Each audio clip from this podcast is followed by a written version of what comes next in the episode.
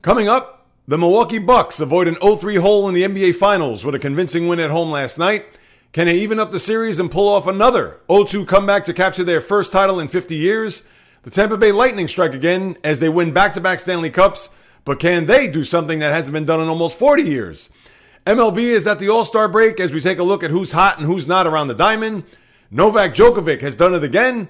He's now one step away from winning a calendar Grand Slam, the first time that has happened in 52 years. Can he do it? Conor McGregor goes down in the heap on Saturday night against Dustin Poirier. Is this the beginning of the end or is a comeback in the cards? I'll preview the final major golf tournament of the year as it's set to begin on Thursday. I also have something to say that's going to upset the soccer fan. You don't have to think long and hard as to what direction I'll be going with that. Where else are you going to get all these sports, everything that I just mentioned in one podcast? Well, if it's sports that you crave, I'll be sure to satiate your appetite. It's all coming right up. But first, this message. Hey, everybody. Jay Reels here to share a friendly reminder. If this is your first time getting an opportunity to listen to what it is that I have to say about what's going on in the world of sports, welcome aboard. Or if you've been a long-time listener, not only do I welcome you back, but I want to advise you all to please subscribe, rate, and review the J Reels podcast on wherever you listen to podcasts. Of course, this pod is on all platforms on Apple, Google, Spreaker, Stitcher, Spotify, iHeartRadio, Luminary, Castbox, Player FM, even Amazon Music. I not only host this endeavor, but I independently produce, edit, and write what you read and listen to, so your participation is vital to not only support the podcast, but increase the visibility, fuel the growth and expansion of this platform to those who aren't familiar with it. You could also share the show or a particular episode by posting on social media as well.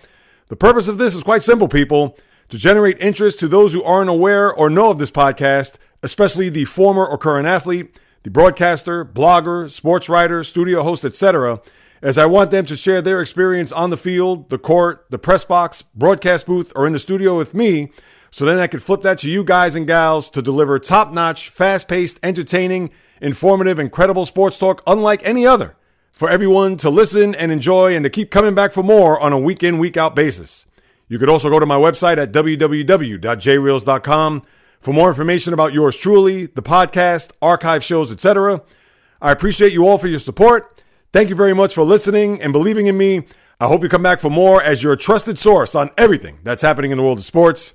So, with that said, the J Reels podcast begins in five, four, three, two, one. Let's get this sports podcast party started, all right?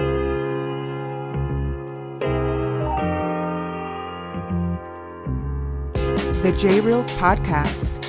Why don't you wait until July 1st to make an announcement? What a disgrace. He can rack up all these numbers in October, November, and December, but what really counts is let me see this in January. The Sports Rebel without a pause, delivering fast paced, jam packed sports talk like no other. Listen, I gotta call it as I see it. He is not a good player. I'm sick and tired of having to deal with the disappointment of this franchise. When does it stop? And yes, another winter that I can sleep in peace. Coming correct, direct, and in full effect. Let's get it. This is the J Reels Podcast. Welcome aboard. What is happening, my good people? Greetings. How are you? How's it going? How's everybody doing out there? What is the latest and greatest? Hope everybody's doing well, feeling fantastic, and great spirits as we're already approaching mid July. But the sports world continues to stay hot with lots going on, and you're in good hands as I'll get into everything that's happening and share my thoughts on all of it as this is the J Reels podcast with your host, Jay Reels. For my first timers, welcome aboard. And for those who've been banging with me for now 203 episodes, I welcome you guys back. It is a Monday, July the 12th in the year of our Lord 2021. The J Reels What's the Deal segment. What to expect here on this podcast is as follows. The Tampa Bay Lightning cruise to another Stanley Cup championship backed by their defense and the Conn Smythe winner, the MVP and one Andrei Vasilevskiy. Now, the real question is can they run it back one more time as they'll attempt to do something that hasn't been done since 1982? I'll have the answer for that later on in the podcast, as well as Major League Baseball. Reaching the All Star break, as Denver will be the scene over the course of the next couple of days for the Home Run Derby and the All Star game itself. I'll take a look at both the pretenders and contenders to prepare you for what could be a rather ho hum second half of the baseball season. Novak Djokovic is now one major victory away from immortality, looking to become the first player in 52 years to win the calendar Grand Slam. Can he complete what seems like the impossible? I'll get into that later on. The last major tournament in golf will commence across the pond on Thursday at the British Royal St. George in the southeast of England. I'll preview who could possibly be at the top of the leaderboard and can win the British Open. Also, the Euro Cup. I'm going to spend a couple of minutes on that. Italy defeats England in the penalty kicks, and I have a major problem with that as to why I can't take this championship or anyone or any championship, whether it's Euro Cup, World Cup, etc.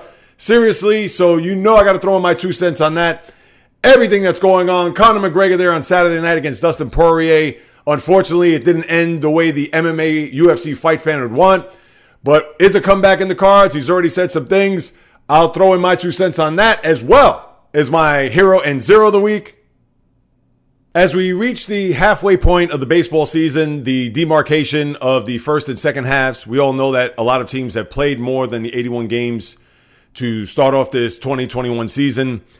And with the winter sports winding down, we know about the NHL champion, the back to back champion, and the one Tampa Bay Lightning, which I'll get to in a moment. But with the training camps and NFL getting ready to kick off in a couple of weeks, and now as we inch closer to crowning a champion in basketball, and that's where we're going to start here, because as we usher out these winter sports and get ready for a summer with baseball, and obviously the NFL will be front and center here over the course of the next few weeks.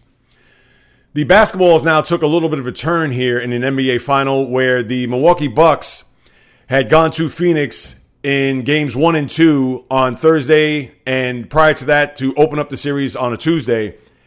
And the games were competitive, but they certainly weren't nail biting, the white knuckler, edge of your seat type, because the Suns were pretty much in cruise control, whether your name was Chris Paul in game one, just dominating the game, picking up from where he left off in game six against the Los Angeles Clippers in the Western Conference final, to where he started the game not scoring a point in the first quarter, but he ends it with 35. His typical fadeaways from the elbow, distributing, making his teammates better. DeAndre Ayton with a monster game. And the Bucks, although they tried to make it competitive, they cut it to seven before the Suns were able to pull away. And that was the first game we'd seen Giannis Antetokounmpo come back from the knee injury that he suffered in the series against the Hawks. And although he put up 20 and 17, was pretty much fresh as a daisy in that first half, but the second half he started to slow down, so it made you think that maybe his knee isn't fully 100%. And if that was going to be the case, this was going to be a short series. As we saw in game two, pretty much the same deal there, where Devin Booker was the guy in the spotlight shooting the lights out of the ball, 7 for 12 from 3, 31 points. He did shoot 12 for 25 for the game, which isn't great, but considering he had some dagger threes where the Bucks were trying to get themselves back in the game, but like I said, they weren't really a threat whether it was in game 1 cutting it to 7 and even in game number 2 them trying to cut the lead into single digits, but Booker was just there with the dagger 3 after dagger 3 and the Suns just cruised to a 2 0 series lead, which was expected. Suns have been on fire this whole postseason. We know how they've performed here, waiting for this moment for Chris Paul. The young guys, whether you're DeAndre Ayton or even Devin Booker for that matter, ready to take their games to the next level and come that closer to winning the franchise's first ever championship. But then when you fast forward last night to game three in Milwaukee, the scene shifts pretty much nip and tuck back and forth there in the first half, although the Bucks were able to take control there toward the end of the first half and not necessarily pull away, but get themselves into a lead in their building in front of their fans. And then pretty much to me where the game turned around, where the Bucks were able to close out the third quarter on a 16-0 run, which turned an 82-76 game into a 22-point lead, and they didn't look back. The Bucks were able to impose their will on the Suns team where Chris Paul did not have it. Same for Devin Booker. DeAndre Ayton was in foul trouble. They couldn't get anything else from their supporting cast, whether your name is Cam Payne or even Cameron Johnson. Same for Jae Crowder, although he hit a few threes. But again, the Suns were no match in the second half as the Bucks pulled away. And Giannis, who's been the story here, and not only last night's game, where he had 41 points, a lot of those points in the paint, but also the 42 point 12 rebound game that he had in game number two, to where now, as we look forward to this pivotal game four, it is all about how are the Suns going to be able to slow down the freight train that is the Greek Freak.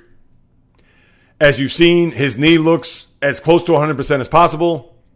He talked about it in the post game how it's mental, how he has to play downhill, how he has to be aggressive.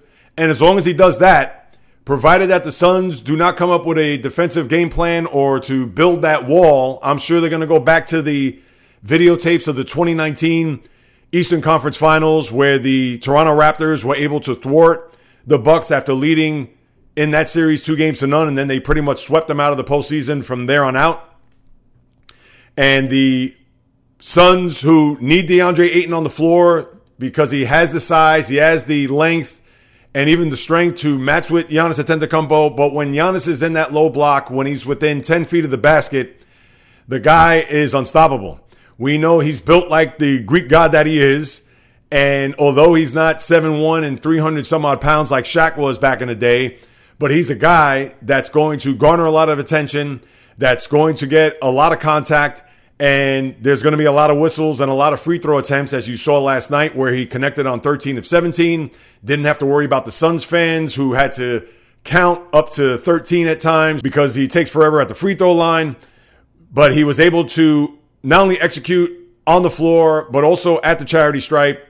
And I get that Monty Williams was frustrated at the end of the game, coming out saying that the disparity of the free throws where the Suns had 16 and one person had 17. Well, hold on now. I got nothing against Monty Williams, but did he look at the stats in game one where his team not only made 25 of 26, but the disparity was 26 to 16 when it came to the free throws?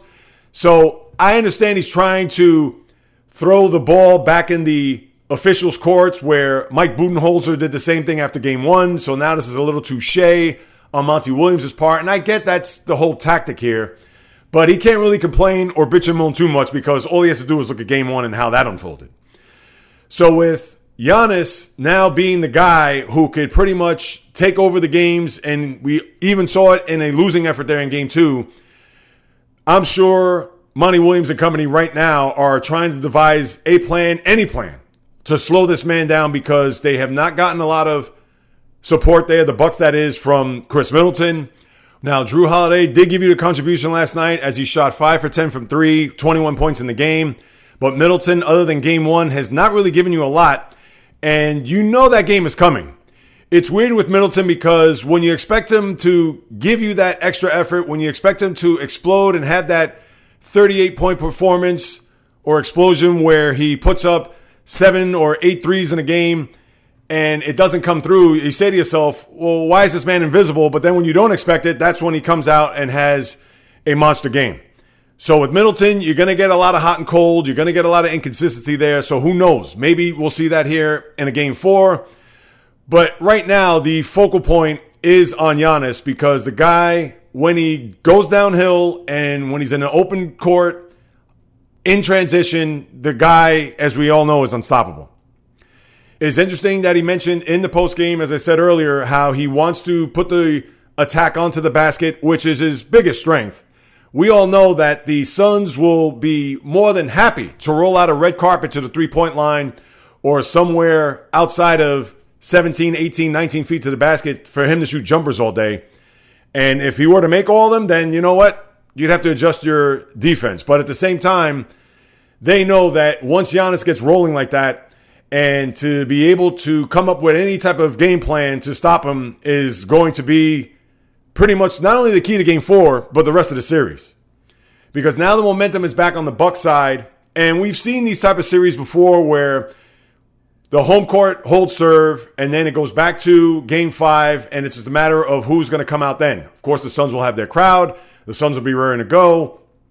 We still have game four ahead of us, so we can't jump the gun to think that the Bucks it's a foregone conclusion that they're going to win game four. But we see how these series have shifted once it's in their home building.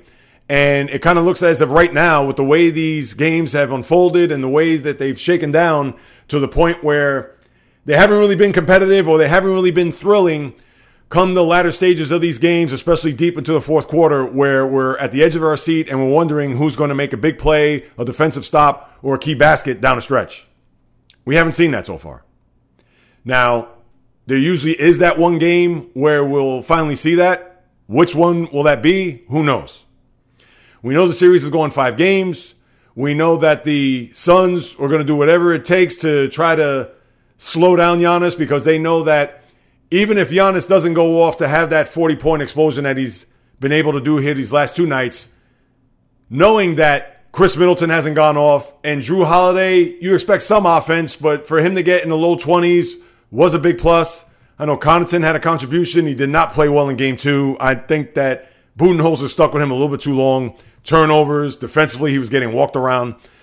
But role players are going to play an enormous part here because whether you're at home where generally the role players do excel and they have that extra pep in the step, but the Suns gotta find another outlet, somebody else other than Paul and Booker to throw some change into the pot because if it's just going to be those two guys, especially when the game is in Milwaukee, at home is a different story because we've seen how players, when they're in their friendly confines, they're able to put forth an extra effort. But the Suns right now, between Booker not shooting well there last night, Paul, okay, he's going to come down from a game. You can't kill him on that. But Ayton being in foul trouble, that is a big no no if you're a Suns fan. And what else are you going to get from Jae Crowder? What else are you going to get from Cameron Johnson, Cam Payne, etc. down the line? Because we all know that the benches get shorter as we get deeper into these series. So if you're a Buck fan, you're feeling good this morning, you know you got to get one more, and the Giannis train is on the express track right now. But with two days off, really three when you think about it, because game four will pick up on Wednesday, and it's because of the time of year, it's a very interesting and kind of unusual break here because with the NBA Finals, historically, you usually have the Tuesday, Thursday, Sunday. This year, they moved it up, which was great on the NBA's part because it was scheduled to start on Thursday. But because the series had ended early for both the Suns and the Bucks, they were able to move it up to Tuesday night. So now with game four being Wednesday, and generally over the last few years, they have moved game four to Wednesday. But generally, the game five or the follow up game would be on Friday. So you'll have game four Wednesday night, but then game five will be three nights later on a Saturday in Phoenix. And then to follow that up will be a game six three nights later in Milwaukee. But then it'll be back to normal with the two game turnaround or two day turnaround, I should say. So if the series does go to a seventh game, it'll be on a Thursday. So again, to review, game four Wednesday, in Milwaukee, game five Saturday in Phoenix, game six Tuesday back in Milwaukee, and then a game seven the following Thursday. So it seems like the NBA Finals could go as far as July 31st. No, I exaggerate. It'll be the 22nd. So who is this going to help in this regard? I think it's going to help more the older legs and a guy like Chris Paul. It also will help Giannis too with his knee. Why not? An extra day is going to help here and there as we will only see two games here over the course of the next five days. But I would think for the Suns, it does benefit them because they have an extra day to see what they could do to throw more bodies at Antetokounmpo to build that wall, especially when they're in transition or even down low. Maybe they could dig up a guy off the bench to just add six more fouls, whomever that may be. And with the Suns knowing that Giannis is that dominant player, that guy that could pretty much take over the series and has done so in the last two games. Mind you, that they've split those two games. But the one thing he does not want to see is that Giannis continues to go off and not being able to slow him down or even to wear him down for that matter, to where the Suns have thrown everything but the kitchen sink at him and they still for whatever reason, can't stop him. That's going to be Monty Williams's nightmares here for the next 48 hours. Now, again, these games have not been good. I get that in both the first and second games, Milwaukee had made some runs there to keep it close within single digits, but I mean, please. I mean, those games were never, ever going to come down to the wire. I certainly wasn't worried watching them. I didn't think that the Suns were going to pull to within a tie, even take the lead in those games. And then last night, what could you say? 22 point lead going into the fourth quarter. And we saw how that went down. So now we have a series where it's all going to be on game four, whether the Bucks will even the series or if the Suns will be able to go home with a 3 1 lead to try to ice this series and win a championship. As I said, for the first time in their franchise's history. Of course, it'll be the first for Chris Paul. I know the NBA has their fingers and toes crossed to hope that Giannis has another monster effort, a big time performance ahead of him so they could bring this back to Phoenix with a best of three. And remember, the Bucks have been in this scenario before. They were down 0-2 to Brooklyn before coming home winning a nail biter there in a game three. Of course, winning a game four before bringing it back to Brooklyn. And that we know about the performance there by Kevin Durant scoring. I forgot what it was. It seemed like it was six months ago where he played all 48 minutes. I believe he scored close to 50 points, if not had 50 points in the game. And then we know that the Bucks were able to prevail, winning a game six at home behind Khris Middleton, and then in the overtime against the Nets before moving on to play the Hawks. So they have the mettle, they have the fortitude, they've been through the rigors here, they know what it's like, and now you wonder whether or not they're going to be able to, I'm not going to say flick the switch, but know that this is familiar territory for them, that they're able to put themselves in a big deficit and will dig out of it without a problem but they still have another game to go before they could take a big, deep sigh of relief and fly back to Phoenix knowing that there are two wins away, and in particular, one road win away from winning a championship in their building, provided that they win the game five and not game seven. Because I'll say it right now, if this goes to a seventh game, which the good thing is, is that by this time next week, they'll already be at the end of game five. So we'll have an idea as to who will be in the lead and who will have an advantage to go ahead and win an NBA final, whether it be 3 2 Milwaukee or 3 2 Phoenix, or who knows. I may be here next Monday talking about how the Suns are the champions, and now it's on to the NBA draft. So a lot of that to cover. And again, on the whole, series has not been great. We've had some great performances, but nothing to write home about as far as drama is concerned. So let's see if that changes here over the course of the next two games before we reconnect here next week to discuss it all in reference to the NBA Finals. And one coaching note to discuss here briefly the Orlando Magic hired Jamahl Mosley. He was a former Dallas Mavericks assistant to become their head coach, a guy that I would have known and couldn't pick him out of a lineup. But I'm sure with a young guy, analytics, the way the game is played today, obviously not going to pay him a ton of money. And that's a, an organization that's certainly going to build from the ground up. I believe they have the second pick overall. No, as a matter of fact, I believe they have two picks here in the first round. I know they get uh, Chicago's pick with the Vucevic trade, and I think they're somewhere between five and eight. Hopefully, they can get some good players. Hopefully, they can turn it around. But we know the Magic pretty much since Shaq left back in what was that, 2000? Excuse me, 2000. Jeez, J Reels. 1996 when he left that many moons ago that the Magic have not been the same. Granted that they did make it to an NBA final in 2009 behind Dwight Howard and company, but ever since the Shaq Penny experiment faulted and leading to the exodus of O'Neal's trip to Hollywood and the West Coast, the Magic will certainly need all the help that they can get, and hopefully with the first time coach, head coach that is, in Jamahl Mosley, they'll be able to slowly but surely turn it around and be of some sort of relevance in the NBA. All right, now let me turn my attention to the Stanley Cup Finals, which concluded there on Wednesday night.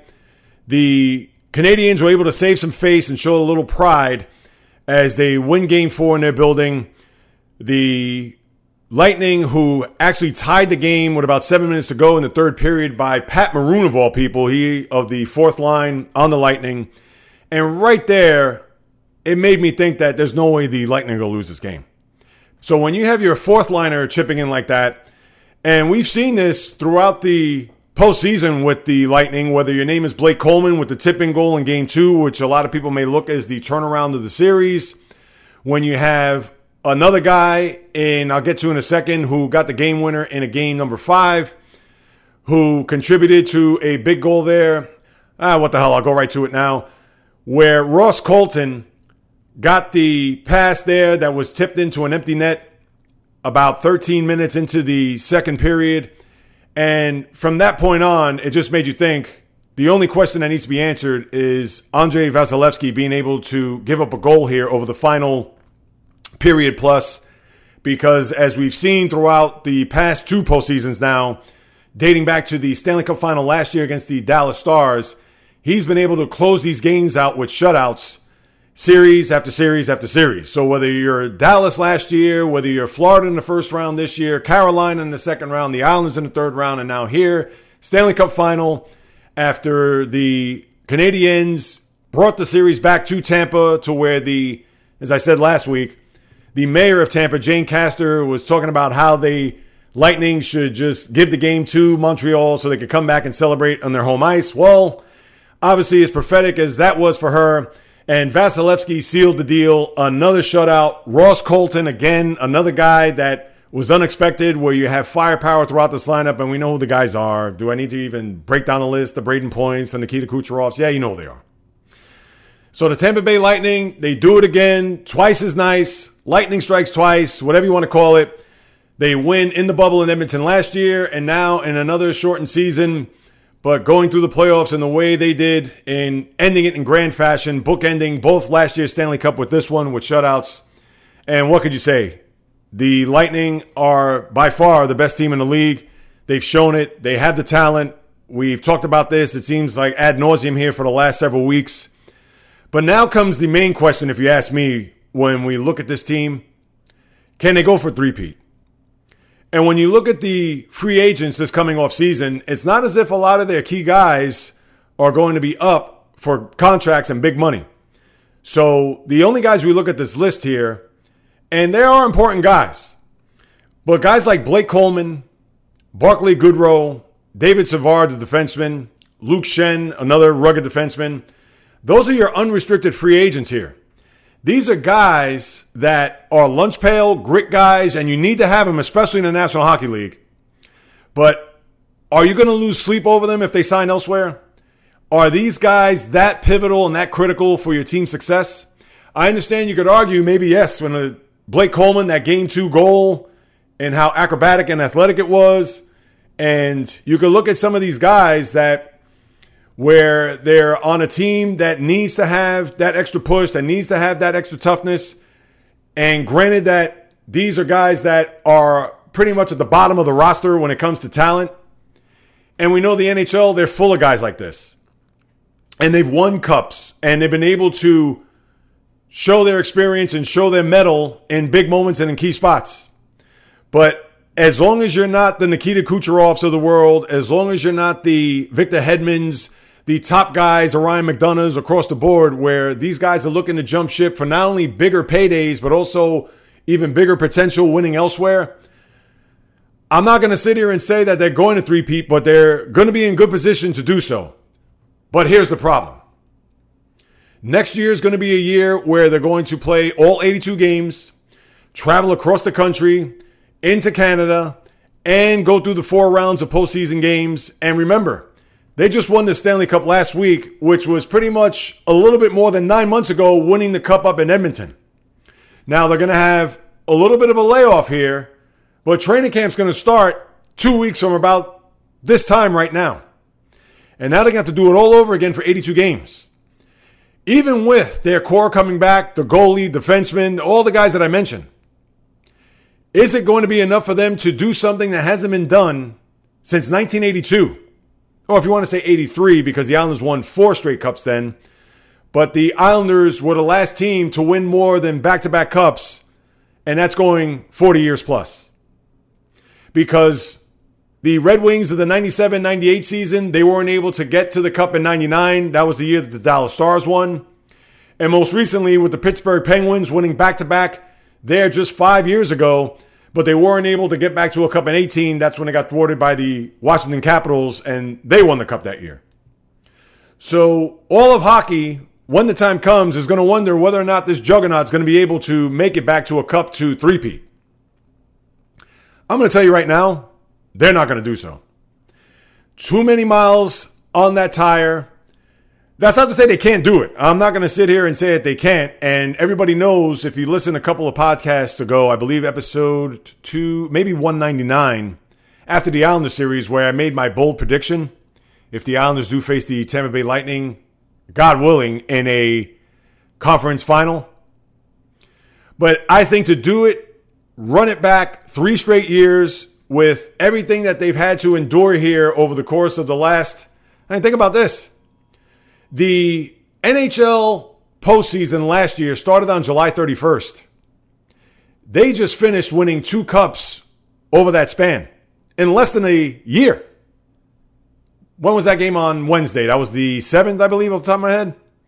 So from July 31st, when they started their journey throughout the postseason, up until this past Wednesday, they've played a ton of games. Mind you, 56 game regular season. Mind you, a long break because of COVID from last March up until July.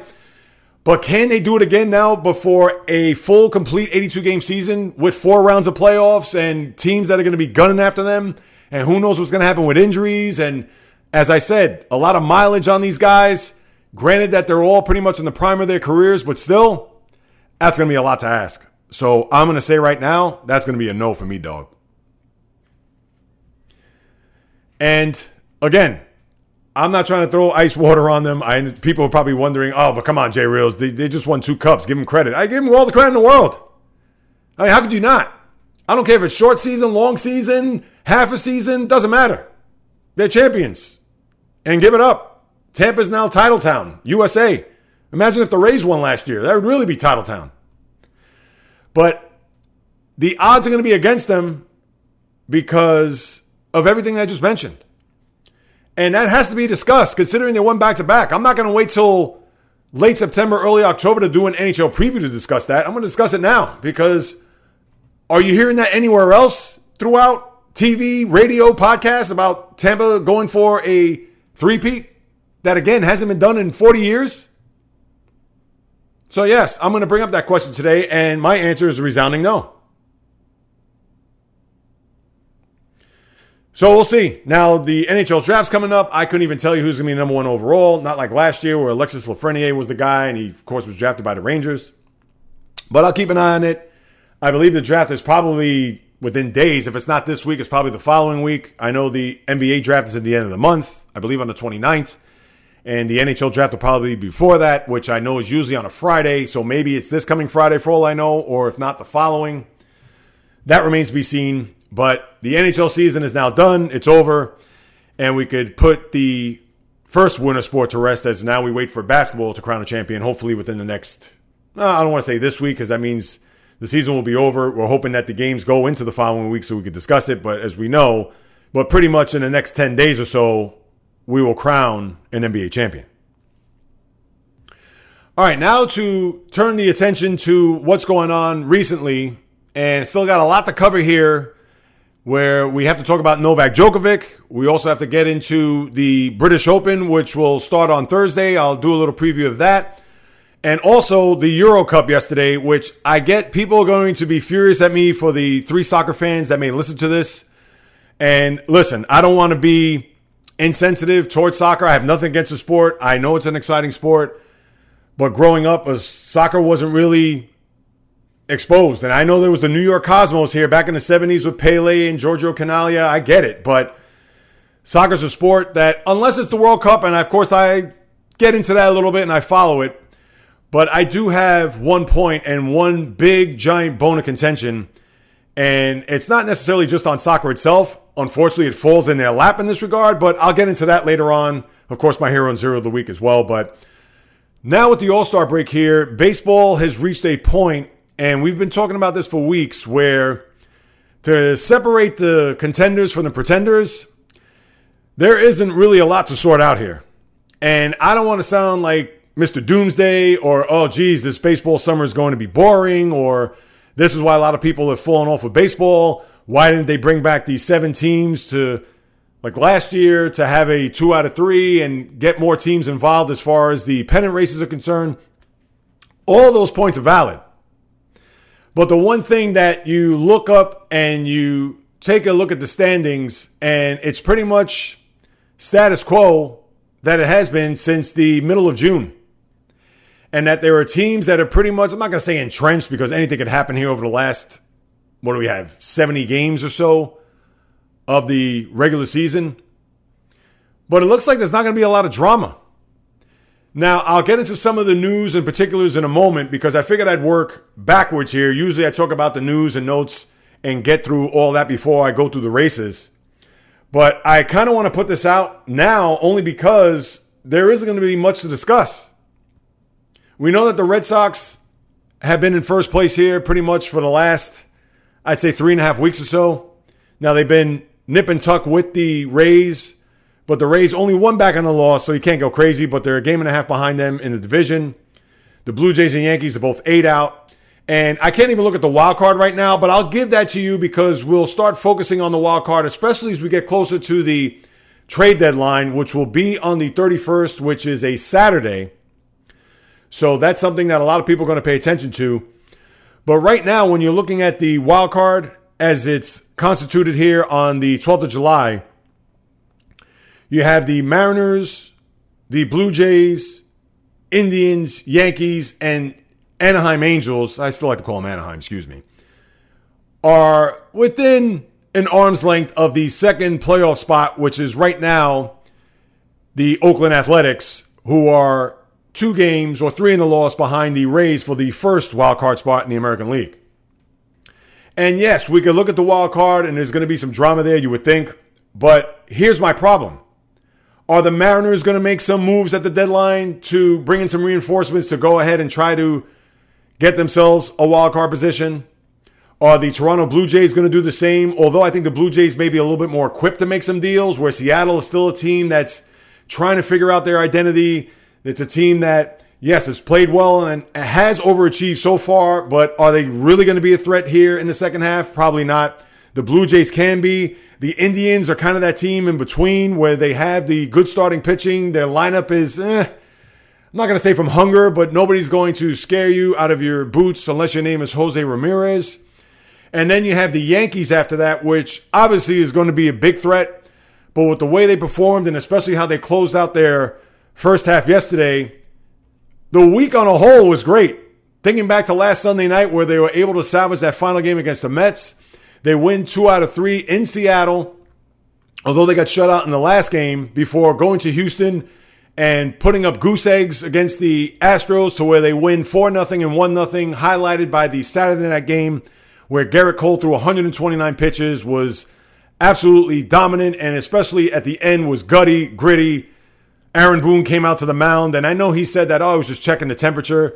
I'm sure he probably wanted to pull him. But then when you look at yesterday's game, you knew deep down inside that there was no way. And I don't even think anybody was warming up at the bullpen at that time in the ninth inning of the game Saturday night. But you saw Cole, as he said in the post game, he was spewing expletives on the mound. He kind of blacked out. They didn't know what was going on. And he was just gutty. I mean, what could you say? The guy was able to get through it after that leadoff single by Altuve. But then yesterday's game with a 7 2 lead in the ninth inning. And Chad Green unable to seal the deal because Aroldis Chapman, who right now has been demoted from the closer's role, at least temporarily. And we've seen this happen in the past when you go back to the 2017 season, albeit under Joe Girardi, where Girardi at that time gave him a little respite from closing out games, and then he was able to come back in September and perform well. And then obviously the 2017 season, although the Yankees fell short in the ALCS to the Astros, but the lasting images of that postseason isn't anything like what we saw in the last two postseasons, where Altuve took him over the wall in 2019, and then Mike Brosseau did the same last year in San Diego. But now this time around, Altuve did take another Yankee pitcher over the wall. It wasn't Aroldis Chapman, it was Chad Green. And then, interestingly enough, the night before, when Aaron Judge hit a home run off of Zack Greinke and he's rounding third and he's tugging on his jersey, this time around, as Altuve hits the game winning three run homer down 7 5 of all scores, and they win 8 7, and he gets the jersey ripped off, no microphone, buzzer, whatever is to be found. And the Astros salvaged a big win, and that's a crushing blow for a Yankee team because even with the break coming up right now and a few days to kind of get away, but the good feeling that you would have had by sweeping the Astros, getting a little bit of redemption there, considering they won two out of three at Yankee Stadium earlier this year. But for them to have that bad taste in their mouths going into the break with a 7 2 lead in the ninth inning to lose it, And then they have to play the Red Sox coming out of the break in a very tough schedule to start off with them because they have eight of their first 10 games against the Red Sox, which could determine whether or not the Yankees are buyers or sellers, but that's for down the road.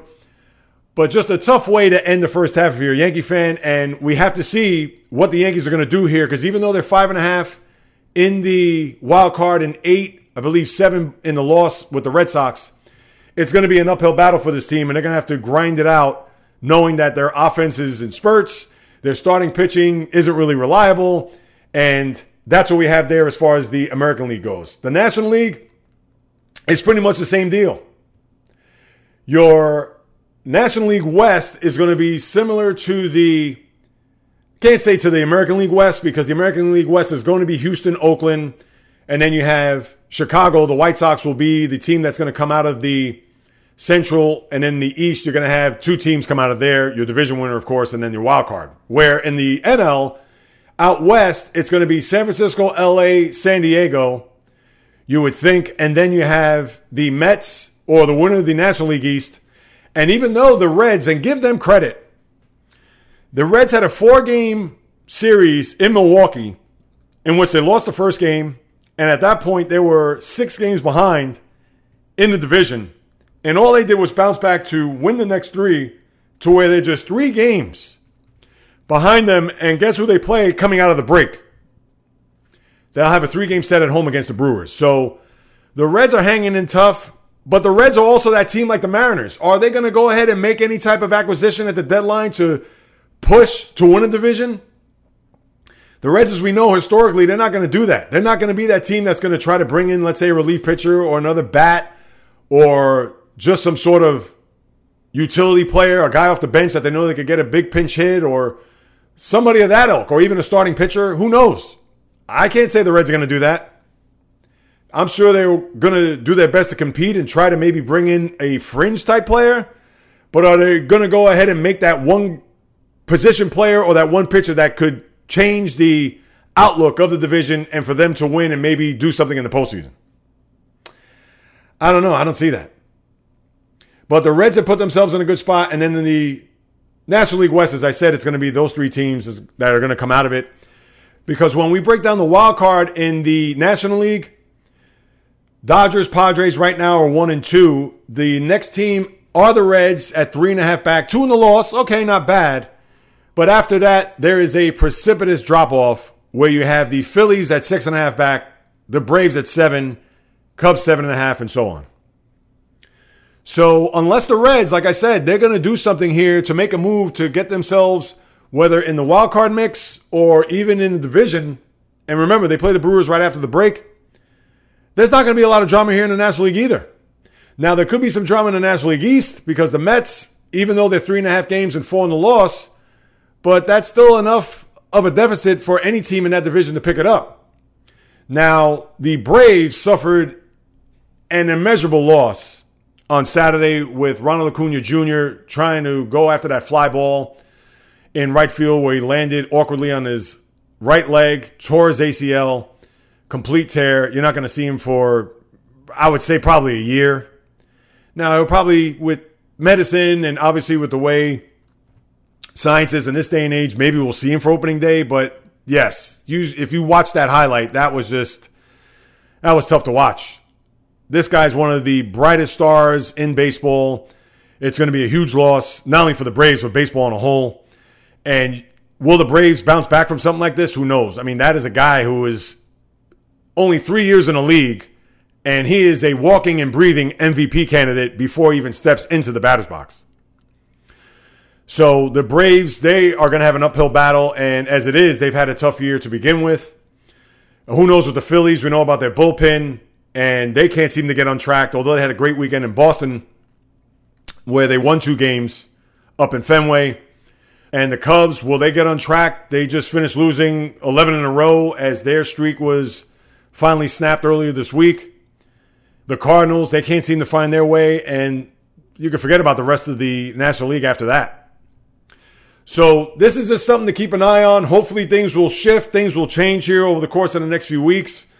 But right now, and as I've been saying time after time, it does not look like baseball is going to be in for one of those roller coaster rides to where one team is going to pretty much rise from the dead, a la the Washington Nationals from a couple years ago at 19 and 31. And granted, that was in May. We're already into mid July. So if any team's going to have a long run here, they better start now because if not, you may pretty much have your teams set for a postseason. It's just a matter of where they end up, especially if you're in the National League West, the National League East. I'll even say the American League West and obviously the National League East. You can forget about both Centrals unless the Reds and maybe even the Indians have something to say about that. Now, a couple of quickies. As far as the All Star game and a home run derby, I could care less. I know Pete Alonso is going to try to defend his crown from two years ago, but again, am I going to get wrapped up and crazy about that? I know the spotlight is going to be on Shohei Ohtani, and especially in that thin air, who knows how many home runs he's going to hit and how far. Same for Alonso for that matter. I'm sure you're going to see some moonshots there tonight if you're going to watch the home run derby. But I know a lot of the talk, especially early last week with Jacob deGrom. He was scheduled to pitch Tuesday night where the Mets had a rainout. Shocker. What else is new? They played a zillion doubleheaders this year. And then the game was canceled. He pitched there on Wednesday night was able to get off the hook with a no decision after he gave up a couple home runs. His ERA is now 1.09. So for all the talk about Jake flirting with Bob Gibson's 1.12, and I said this a few weeks ago, check the receipts. I said, call me in September and let's see where deGrom is at then. Because there was no way that he was going to continue to keep up this pace where he wasn't going to give up an earned run and every time he starts. But then Jake, who is bowing out of the All Star game, which is no surprise, but I think he's not even making the trip. Uh, you know what? I should have looked at, I believe, when I first read the report that he wasn't going to perform in the All Star game or that he was skipping it. I believe he also meant that he wasn't going to take the trip. Jake, if you're not going to pitch in a game, you got to make the trip. Uh, listen, that's what the people, I understand you're not going to be in the game. They want to see you pitch, but at least be there. And I would think come tomorrow night when they have the introductions, I'm sure he's going to tip his cap when he is introduced, or you would think, because if it's not, I mean, then why even bother with these All Star games? For any player for that matter. And I know you've had a couple other players bow out, but again, it, this means nothing at the end of the day. I'm just highlighting it because I'm sure the Met fans probably wondering, oh, is J. Reels going to give deGrom a pass for not showing up in uh, Denver for the All Star game? No, he should be there, even if he's not pitching.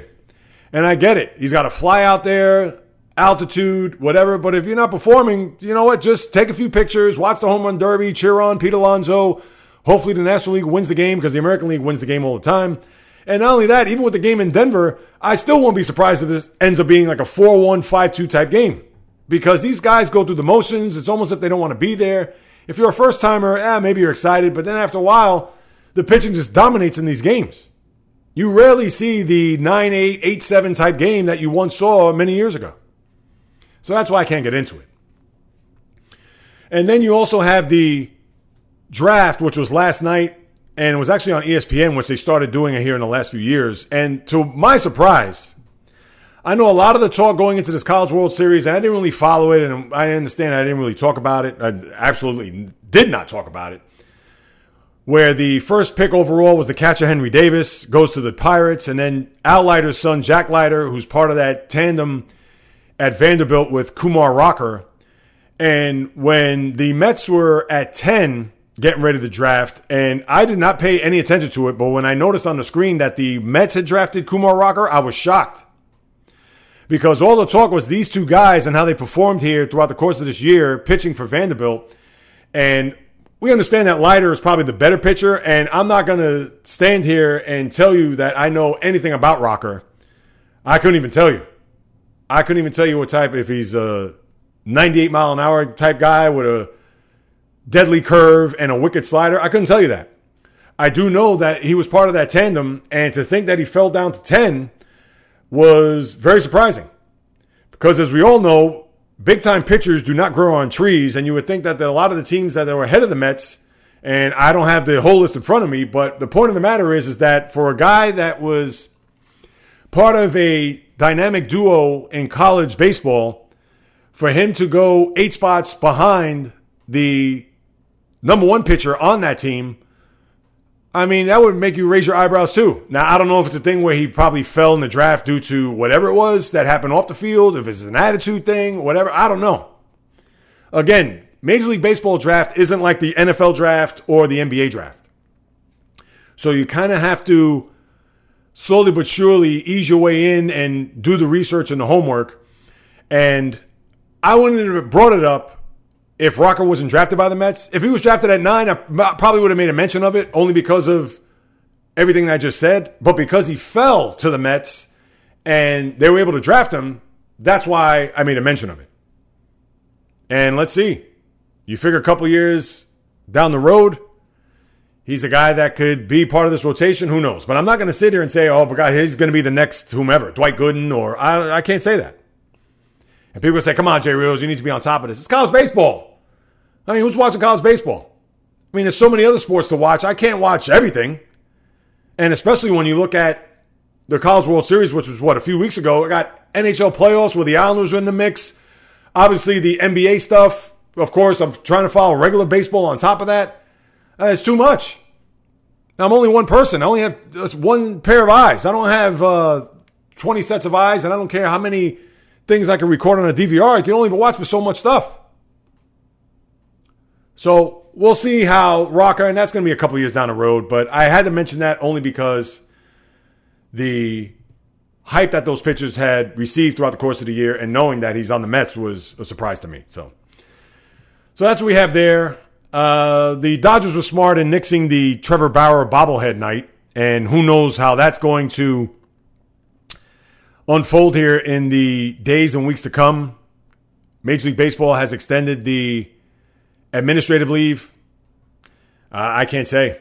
Who knows how long this investigation is going to take? what's going to happen with his contract. Uh, again, it's way too early to even get into, but it certainly doesn't look good for Bauer right now. And all I can say is we shall see.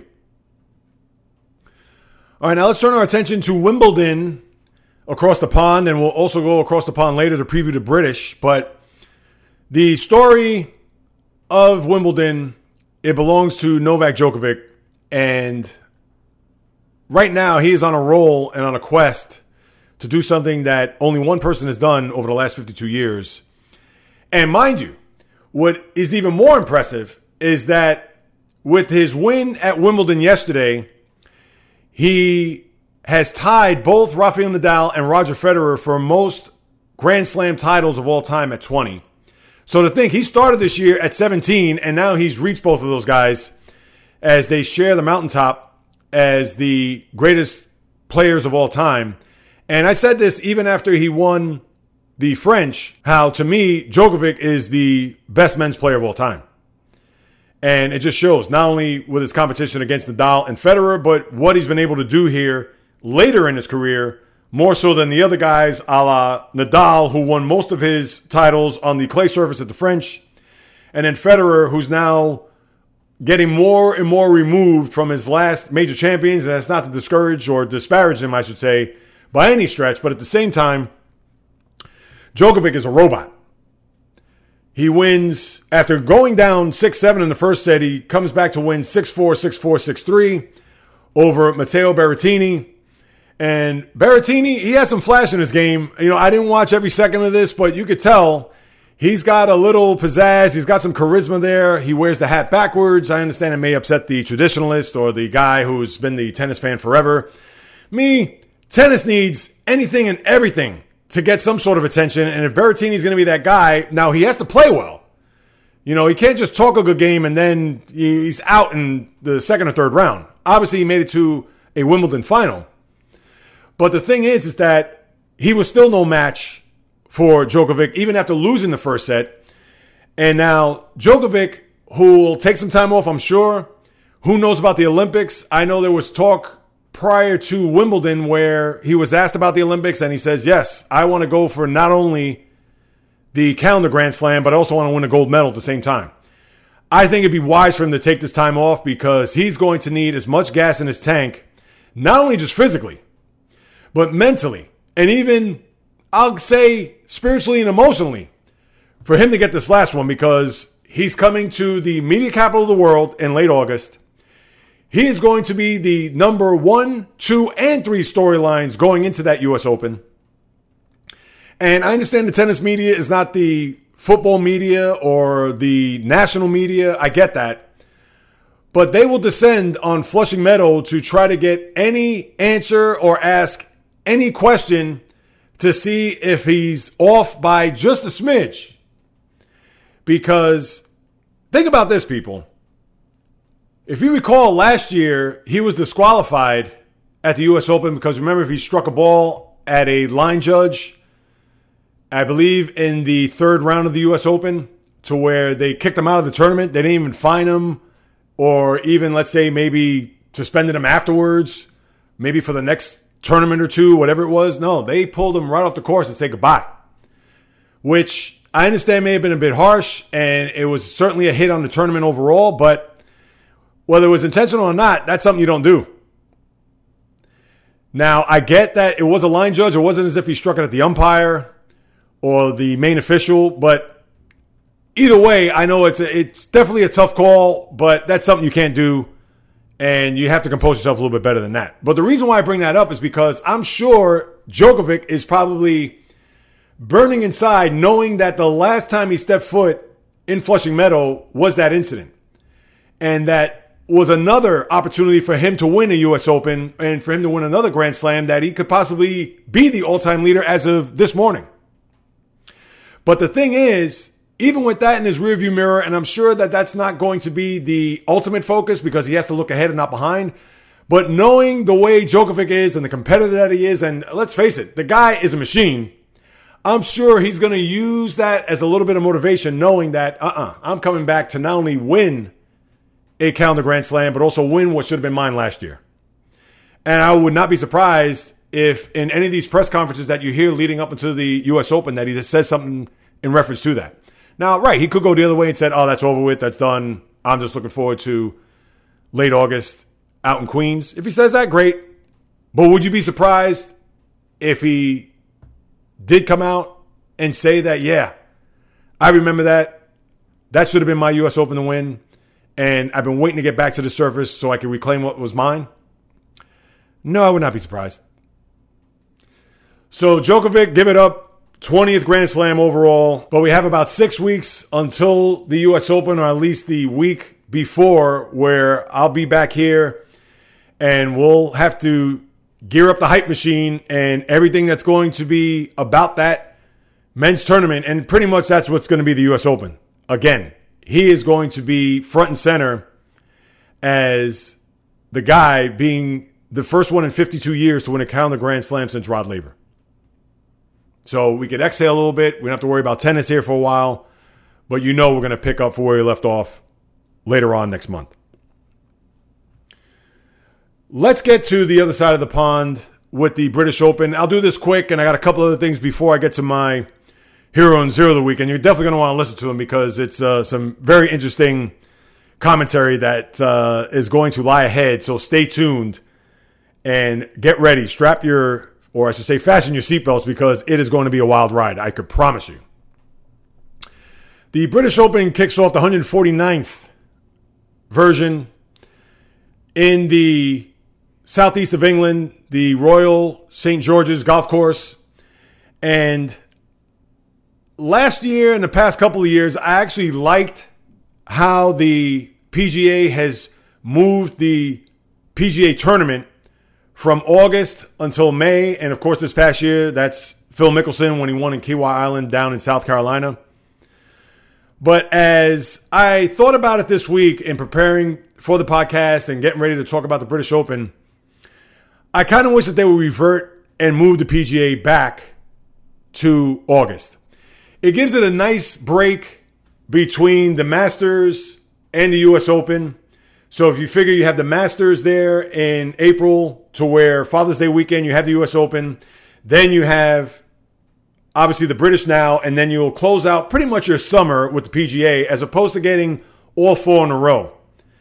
A few years back, I believe they started doing this off the top of my head. Geez, I should know this, but 2016 17, around there, when they decided to have a consecutive from April, May, June, July. But I really feel, and of course, the PGA out of the four major tournaments is the fourth one.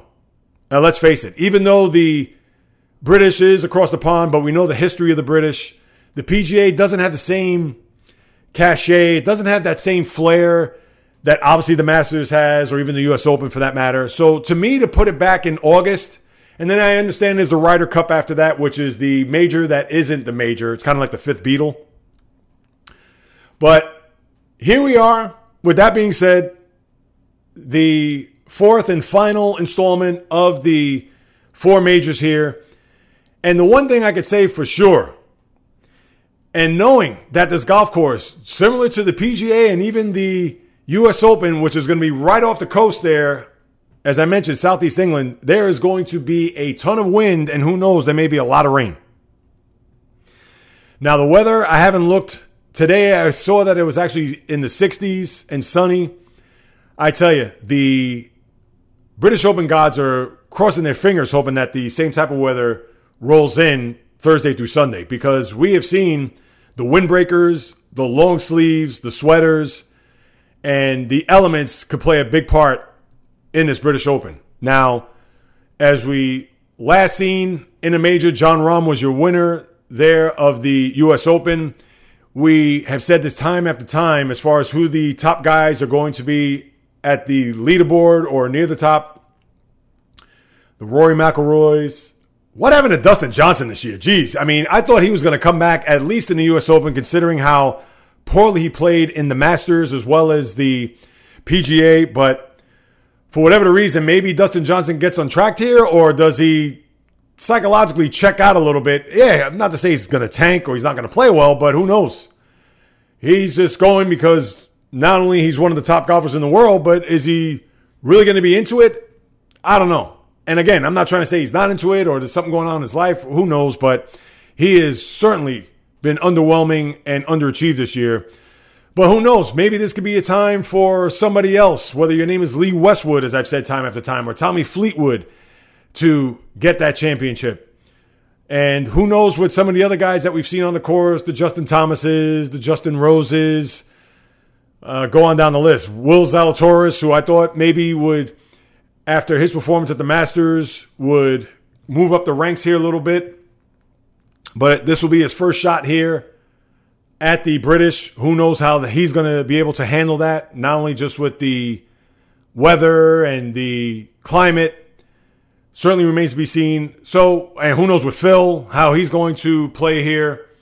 Uh, to me, it's going to be wide open, and yes, it's easy to pick the guys that I mentioned. You know, I haven't even talked about Xander Schauffele and you know Tony Finau, as we all know, he could put a fingerprint or two on this course, but we all know his putting has been terrible. I'm going to say I'm going to go with the guy that, for me, I'm going to say either Lee Westwood or I'm going to say Tommy Fleetwood. I'm going to say one of those two guys. You know, they've come so close here over the years, and you see them up there at the top of the leaderboard going into the final round, and next thing you know, it's just a miss shot here, a putt there, and they fall short. I'm going to pick one of those two guys to win it. I mean, obviously, you could pick anybody. I mean, that's how it is. We know who is usually at the top of these leaderboards. There's always a one surprise. There's always that one guy that comes out of nowhere. Who knows what Hideki Matsuyama is going to do here on this stage. So we'll see. I'll follow it. I'm sure the weather is going to play a tremendous factor throughout the course of the weekend. And as we wrap up our last major, and so far, the golf season, especially with the majors, we know about Phil there, as we talked about at Kiawah Island. Matsuyama, historic there, being the first Japanese player to win the Masters. And then Jon Rahm, the first Spaniard to win. So who knows? Maybe we'll have another first. And that's been the trend so far in this golf season. So why would it uh, change at this stage as we're just a few days away from the start of the British Open? All right, now let's get to the match there on Saturday night between Conor McGregor and Dustin Poirier. I had a surprise podcast that I put up late Friday night. For those who are new to the podcast, it's pretty much an MMA 101 because I haven't really discussed a lot of MMA throughout the last three plus years that I've been doing this podcast, but I know it's obviously a very popular sport. It's something that I need to be more focused and more attentive to, understood. And I brought in a guy who I know very well and obviously knows the sport very well, and the one Frank Tirado, MMA and NYC.org. He schedules these meetups in Manhattan. If you live in the tri state area, definitely want to check one of those out. I may actually go to the next one, which will be August 7th. That to be determined. But with this match, it certainly wasn't cracked up to what everybody was hoping for. This trilogy to where you saw a little bit of an exchange there, the leg kicks, even McGregor trying to grapple there, Poirier landing some strikes. And then where both participants were able to try to strike one another at the same time. And as McGregor went to plant his left foot there at the end of the first round, he turned his ankle and in the process, as we found out later, breaks his left tibia to where he had three hours of surgery and was carted off in a stretcher. And I get that if you're the die in the wool MMA fan, to see it end like that certainly did not conjure up any good memories or any thoughts to think that you were hoping for a mano a mano down to the wire or just an exciting bout where the second fight, as we all know, Poirier just pretty much took it to McGregor. And then now you got to wonder the future of Conor McGregor as him being that top flight fighter. We know he's going to come back. He already posted on his Twitter that he's going to come back better than ever. The surgery went well. He's feeling great and good spirits. And yeah, he's going to do whatever it takes. Absolutely. But at the same time, as far as him being that type of elite, top of the rung fighter, whether it's in his division or in the whole sport, the old words, I'll believe it when I see it. Because, like my guy Frank said the other day, he's on Mount Rushmore based on his popularity and what he's done to promote the sport. But as far as defending a title, as far as him being that guy who is must see, yeah, he's must see in a sense because of the character that McGregor is. But you got to wonder is he going to be a guy that, yes, he's going to be box office. Yes, he's going to draw eyeballs to the sets and pay per views and all that. But is he going to have that type of, I'll go as far as saying dominance is he going to have that type of aura that he's just going to go in there and have guys tap out on him or knock him out or go by technical knockout where he's going to do that McGregor strut out of the ring as victorious as he's been, I believe, 22 times prior in his career? Uh, this could be the end of the rope. And I'm not saying the end of the rope as far as his career is concerned. I'm saying the end of the rope of him being that guy that is going to be watch out and he's going to win at all cost. Yeah, we know that he's capable of doing so. I know Frank said that the other day. Of course, he's capable of winning any fight. But now with this leg injury, him getting up there in age, the recovery process, it's going to be long and arduous, you would think. And again, I'm hand raised very high. I am not the MMA expert, but Father Time always wins. Unless your name is Tom Brady. But it's one of those things where because of the way the sport is and the way you train and not only that, but to get back in the ring, and we all know that maybe certain fighters could maybe target that leg. And your legs are prominent when it comes to mixed martial arts. Is he going to be that same fighter? That's the question I ask. And my answer to that is I'm going to say no. Yeah, he'll probably have his moments. Yeah, he'll be a guy that I'm sure will entertain and may surprise you.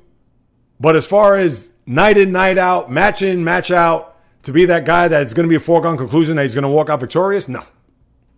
I can't see that. And we'll see. So Poirier wins by technical knockout, five minutes, doctor stoppage because of the ankle. And we shall see what the next step for Conor McGregor is. You would think the recovery is going to be a few months. You probably won't see him until maybe the end of the year at the earliest. But who knows?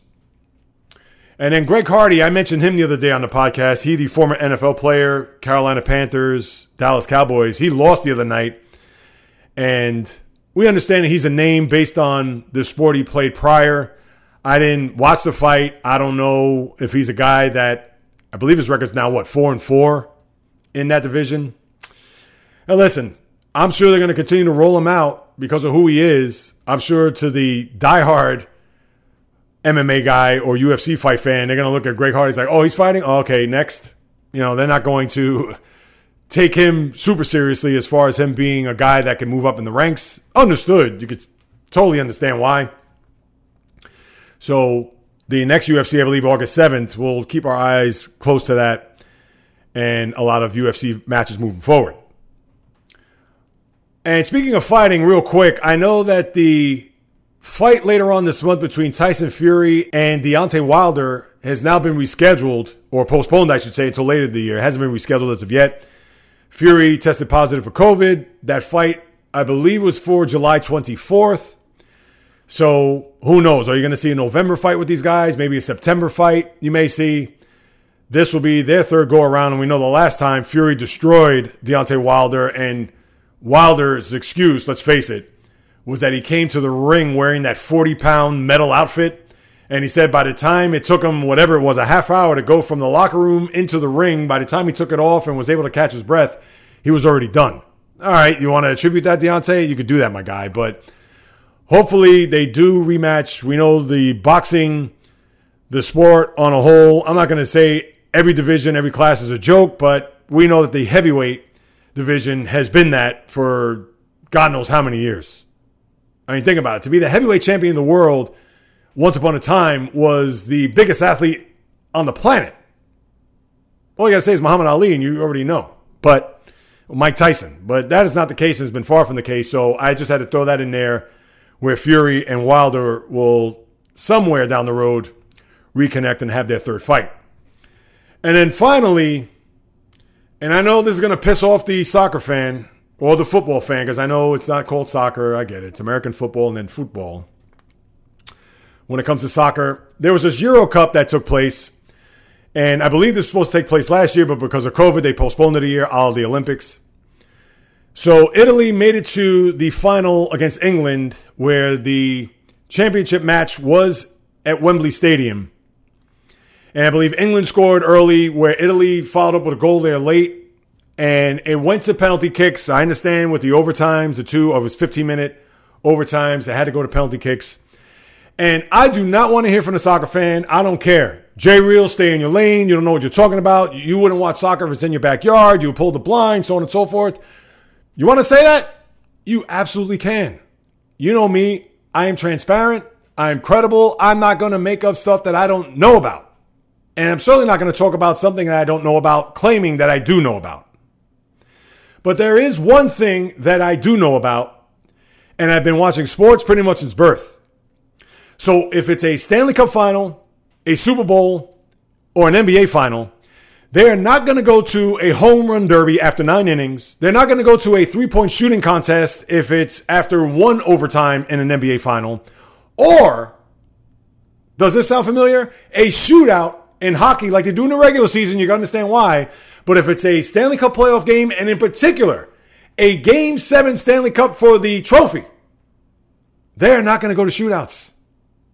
And I don't want to hear that they're on skates, that they're able to glide across the ice, that they play on a level where it's 200 feet by 85, not a gigantic soccer field, which is obviously the size of a football field, where these guys are running six to eight miles a game. Well, guess what? Maybe they should run 8, 12, 15, 20 miles, maybe even a marathon in order to win a game. How about that? Because at that point, I don't want to hear about they're going to be tired or it's too physical for them running up and down the field. Somehow, some way, find a way to win the game because believe it or not, that's where you'll have your greatest drama. Because it's not even just a physical war of attrition, it is a mental and spiritual war of attrition. That any mistake whether it's by the goalie, whether it's by the defense, whether whomever it may be, whether they make that mistake, if it's in the 190th minute, the 300th minute, or the 500th hour. I don't care. It should never come down to penalty kicks for a championship. What kind of disgrace is that? The drama would only build as the game goes on.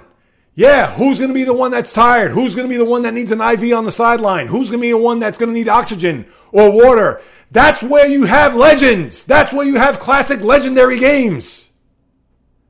Not that it ends in penalty kicks. Not the championship game. You want to do everything leading up to the semifinals? I wouldn't like it, but I would understand. Because you can't have a semifinal game where, let's say, one country wins 2 0 over the other, and then the other game goes five hours. All right, I'll grant you that. But for the whole trophy, for you to hoist that cup or that trophy over your head, I don't care what time that game ends. That is theater. That is where it can't be duplicated. That is why sports is beautiful. To see who's going to get that breakaway, to see who's going to get that opportunity to win the game or to score that goal, to see who's going to fall, who's going to make the mistake. And I get that earlier in the tournament, you had a guy collapse from Denmark. I understand that. Okay? You got to take the pulse of these players throughout the course of the game. But that's the same in football. Remember, there was a Super Bowl in Atlanta. No, it was in Houston. It was Atlanta versus New England. The game was in Houston, where the game went into overtime. And as we saw, the defense for Atlanta couldn't do anything to stop the New England Patriots. So what happened? Game over. They scored a touchdown. Patriots are your Super Bowl champions. That's how the game should be played. Not, oh, it's overtime, so let's what? Let's get our field goal kicker to line up to see if he can kick a 50 yard field goal, and whoever kicks the most wins the game. Garbage. Gut it out. This is for all the marbles. Why do you think you had. How could any soccer game be a classic game if it ends in penalty kicks? How? I don't care if Italy scored in the final second of the second overtime or the running time, whatever it is. And then it goes to penalty kicks? I said it before and I'll say it again. You took all the starch out of that game based on penalty kicks. When all they could do was just continue to play on. You think these players would just want to quit after that? Of course they'd want to play. They, they even have more incentive. But break it up. Have your 15 minute, take a rest, and go back out there. Do it again. You know, it's not like hockey where I understand you go to the locker room, take 15 minutes off. You can't have players do that you have your 15 minute, and then you take whatever, three minutes and back at it. Why not? Why can't we change the rules? Why can't it evolve? No, there's the way the sport has been, J Reels. You can't change the game. Why not? Sadly, they changed baseball and all this other stuff because of COVID and all this other nonsense. I get it because it's what's going on in the world, even though they should go back and revert, but that's another story. But again, you take all the drama out of the game by going to penalty kicks. And I've been watching sports forever. If that was my team, England, I'd be sick to my stomach. That not only were you not able to get a penalty kick, but that's it. Your season ended based on that. Not because a guy tripped over another guy and a, another player was open to kick the game winning goal. Or your goalie was way out of the net and he overplayed the ball and somebody put it past him. Yes, that would be brutal. But still, that would be the way to end the game, not on penalty kicks. I mean, I can't say it anymore. So I'm going to leave it at that. Let's go on to my hero and zero of the week. My hero of the week goes to Zaila Avant-Garde, the 14 year old from Louisiana outside of New Orleans who became the first African American to win the Scripps National Spelling Bee the other day. And she's not the first person of color. I believe in the 80s there was a girl from Jamaica who won the, or maybe it was 1998. I said 88. She won the National Spelling Bee, but the first African American, and because of her triumph, she's actually receiving scholarship offers from various universities. So kudos to you, girl. Wear that championship proudly. You are my hero of the week. And my zero of the week, and I'm going to go back to the soccer fans because I got to give a big giant fat zero to the England fans for directing abuse of racist comments toward three players on the team who are black, by the way, for missing penalty kicks in yesterday's championship match. So not only do you lose the game on penalty kicks, but you have to yell out stupid obscenities and racist comments toward these players who miss penalty kicks when if they just played it straight, you wouldn't have this issue. And that's not to say that, of course, if you're racist, you're racist. There's probably still going to spew hatred toward these players, even if they would have lost in regulation or whatever. But because of what took place yesterday and having these comments just thrown down upon them upon leaving the field, you got to deal with this nonsense. And of course, the English team and the league itself came out and denounced anybody who had any hatred or any type of racial comments that were said at the end of the game. So they shut that down with the quickness. But still, for them to come out and I get it, it's your country and you went that far to lose, but to go that route, my guys, you are my zeros of the week. So that'll do it. That was a jam packed hour and 20 some odd minutes. Thank you for being able to listen to what it is I say about what goes on in the world of sports as your trusted source to bring you all of my analysis, thoughts, opinions, etc. I sincerely and greatly appreciate it. And as I mentioned at the top, if you haven't done so, please subscribe, rate, review this podcast on wherever you get your podcasts just to promote the expansion and growth of this podcast. I would sincerely and greatly appreciate it. If you want to hit me up on any of my social media accounts, you could do so at Instagram, J Reels or the J Reels podcast. Also, Twitter, J Reels1, just the number. Facebook, the J Reels podcast fan page, or by email, the J Reels podcast at gmail.com. You can hit me up with a DM. Any questions, comments, criticism, praise, feel free to reach out. I'll be more than happy to follow up. And then lastly, if you'd like to contribute to the podcast, you could do so at www.patreon.com slash the J Reels podcast. That's P as in Paul, A T as in Tom, R E O N as in Nancy. What that's going to do, whatever you want to put forth, will continue to keep the website up and running, whatever equipment from a production standpoint, just to enhance not only the product here from a visual standpoint, but obviously from an audio standpoint. So, whatever you want to chip in from the bottom of my heart, I would sincerely appreciate it and be thankful for it. Because whether you do or do not know, this is why I love to talk about people. Sports is in the blood. It goes way back, pretty much since the womb. My thoughts, opinions, analysis, as I mentioned, to break down everything that's happening, to entertain and inform you on everything that's happening in the world of the diamond, the ice, the gridiron, the hardwood, the golf course, racetrack, tennis court, you name it. From my lips to your ears, from my heart to your soul, from where I am to wherever you are, the J Reels podcast always comes correct, direct, and in full effect.